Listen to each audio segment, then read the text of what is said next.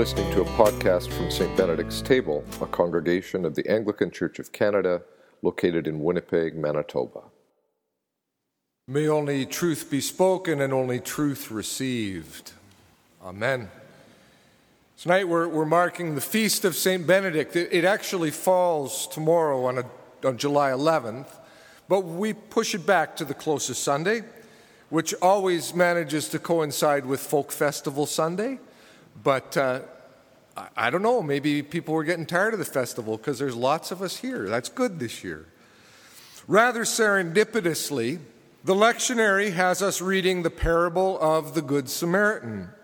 It's a teaching that has deep resonance in the Benedictine vision. Of course, the lectionary also has us reading from the writings of that decidedly hard nosed prophet Amos. It's one of those passages that always makes you gulp a little when the reader ends with the word of the Lord. You yourself shall die in an unclean land, Jackson just read and Israel shall surely go into exile away from its land, the word of the Lord. You could feel the kind of thanks be to God, we think. But yes, part of what Scripture does is to unsettle and challenge, not always give comfortable words. Theologian Reinhold Niebuhr famously quipped that the task of Christian proclamation is to comfort the afflicted and afflict the comfortable. And when you think about it, that's not a bad summary of what Jesus did with the whole of his ministry. Well, there may not be a whole lot of comfort visible in the words of Amos.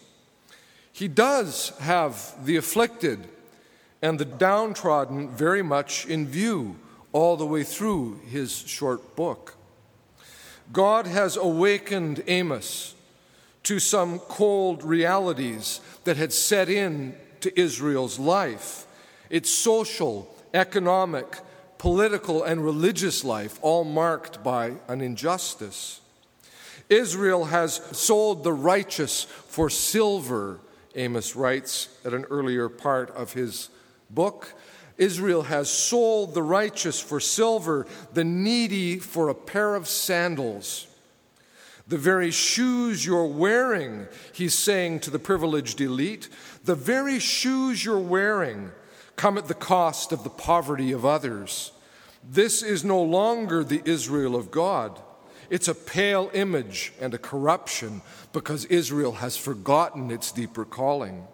And so Amos speaks, and his message is directed to the very pinnacle of power, to King Jeroboam himself.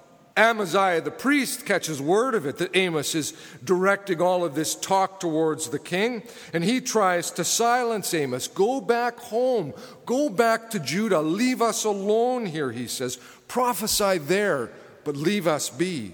But no, Amos says, I can't not speak. I've been awakened to this and called to this. Amos answered Amaziah, I am no prophet nor a prophet's son, but I am a herdsman and a dresser of sycamore trees. And yet the Lord took me from following the flock, and the Lord said to me, Go prophesy to my people, Israel. You can almost catch a sense that, that Amos has come to this a bit reluctantly, like, I'm not a prophet. I don't stand in that line. I'm a herdsman and I, I take care of sycamore trees. And yet, and yet, God's called me to this and woken me up to this, and I'm seeing things with these eyes, and I can't not speak. Go prophesy to my people Israel, the Lord had spoken to him. And so, with his eyes open to the hard truth of what Israel had become, Amos speaks. St. Benedict was born in what is now Italy sometime around 480 the son of a Roman noble. As a young man, Benedict had gone to Rome to further his education, but he was evidently quite troubled by what he found there. Those are the dying days of the empire, and the city that was the center of Western Christianity, Rome. It was in a state of serious social decay. And so, just as the eyes of Amos had been opened to see how far Israel had fallen from its calling, Benedict, as a young man, was awakened to the decay of a dying empire and the thinness that had set into its Christian vision. And that young man found he simply couldn't stay there in the city. He, he couldn't pursue his, his studies there. He craved a deeper life. And so he left. He left for the mountains where he intended to pursue a life of solitude and of prayer. But here's the funny thing others had evidently been awakened by Benedict's restlessness. And so that decaying city with its domesticated Christianity was abandoned by others as well. Soon, rather than being in solitude in the mountains, he was surrounded by others thirsty for that more. Just as Amos might have been a herdsman who'd been surprised to find himself called to be a prophet, Benedict would have been equally surprised to find himself called to shepherd a community. He'd wanted solitude. But he did it because that was his call. The first community he founded, though, was a, really rather a royal failure. In the account related by St. Gregory the Great, some members of the community even tried to poison Benedict. They were so unhappy with his leadership. Now, whether or not that part of Gregory's account is historically true, there's something striking in knowing that Benedict's first attempts at forming a community failed.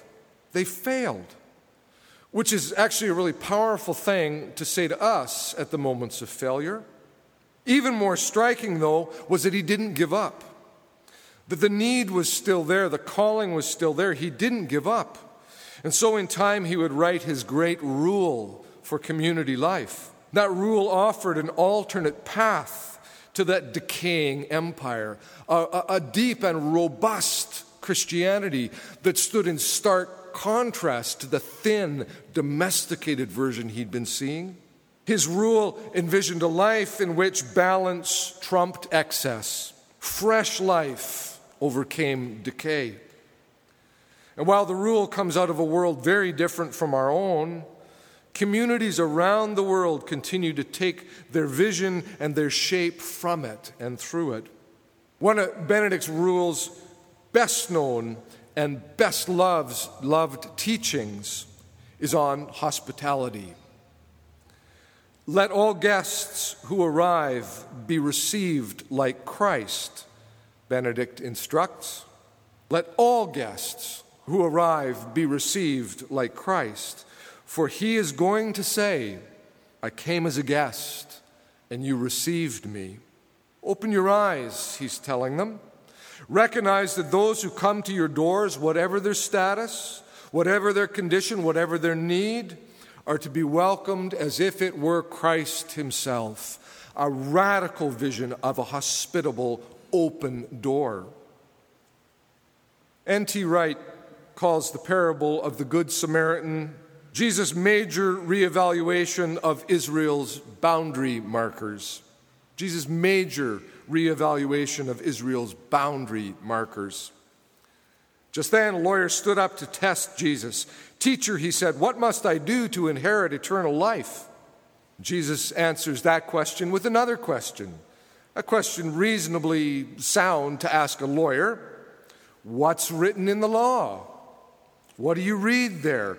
To which the lawyer rightly responds Love the Lord your God and love your neighbor as yourself.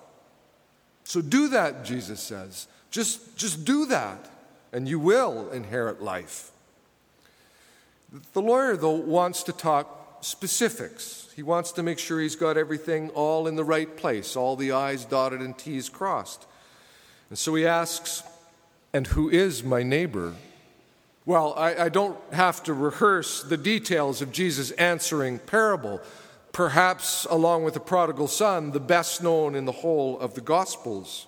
The neighbor of the man who had been attacked on the road was neither the priest nor the Levite, but rather the Samaritan, socially and culturally despised other.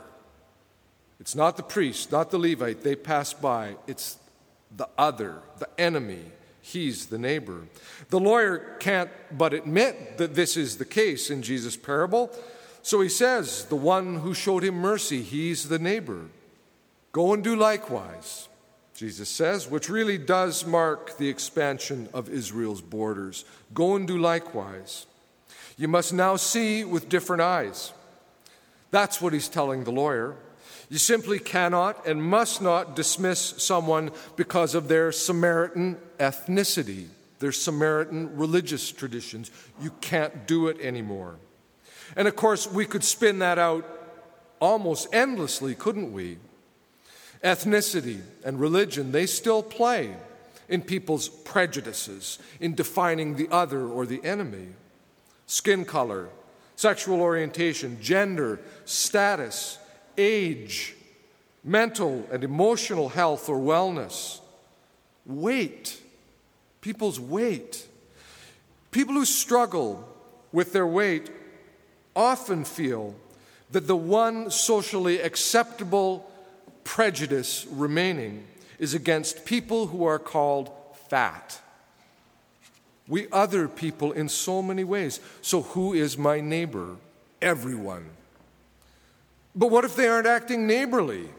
Because everybody here, guaranteed, everybody here can tell stories of all kinds of people who breached all kinds of lines of neighborliness. I suspect, though, that every Jew and every Samaritan in Jesus' time could tell similar stories about how that Jew or that Samaritan said this or did this or acted in this way toward me. No excuse, Jesus would say. There's no excuse anymore. The boundaries of Israel have expanded endlessly. Now think of what Amos might say were he to be asked that same question by King Jeroboam or by the priest Amaziah, who were presiding essentially over a, a, nation that had lost the compass, lost its way, lost its capacity to have compassion and room for those in need. Your neighbor, he might say, is the needy person whose life you're trampling so you can buy yet another pair of shoes. Your neighbor is the one you step over or step on as you seek to fill your own insatiable needs. That's what Amos might have said. That's what Amos might be saying to us. Benedict's vision, again, in his vision, every neighbor is also Christ. His vision, of course, builds on Jesus' own teachings from Matthew 25 that just as you fed or clothed or visited or aided the least of his people, you did it to Jesus himself. This is much more than just doing charitable works, doing more good deeds, right? This is all a fundamental shift that he's calling us to in how we see the other, the outsider, the stranger, even the hardest to love sorts of people, and each other too. May God grant us those new eyes, the courage to act when we see, and when we're called to what seems like an unlikely calling, the courage to follow. In the name of God, Father, Son, and Holy Spirit. Amen.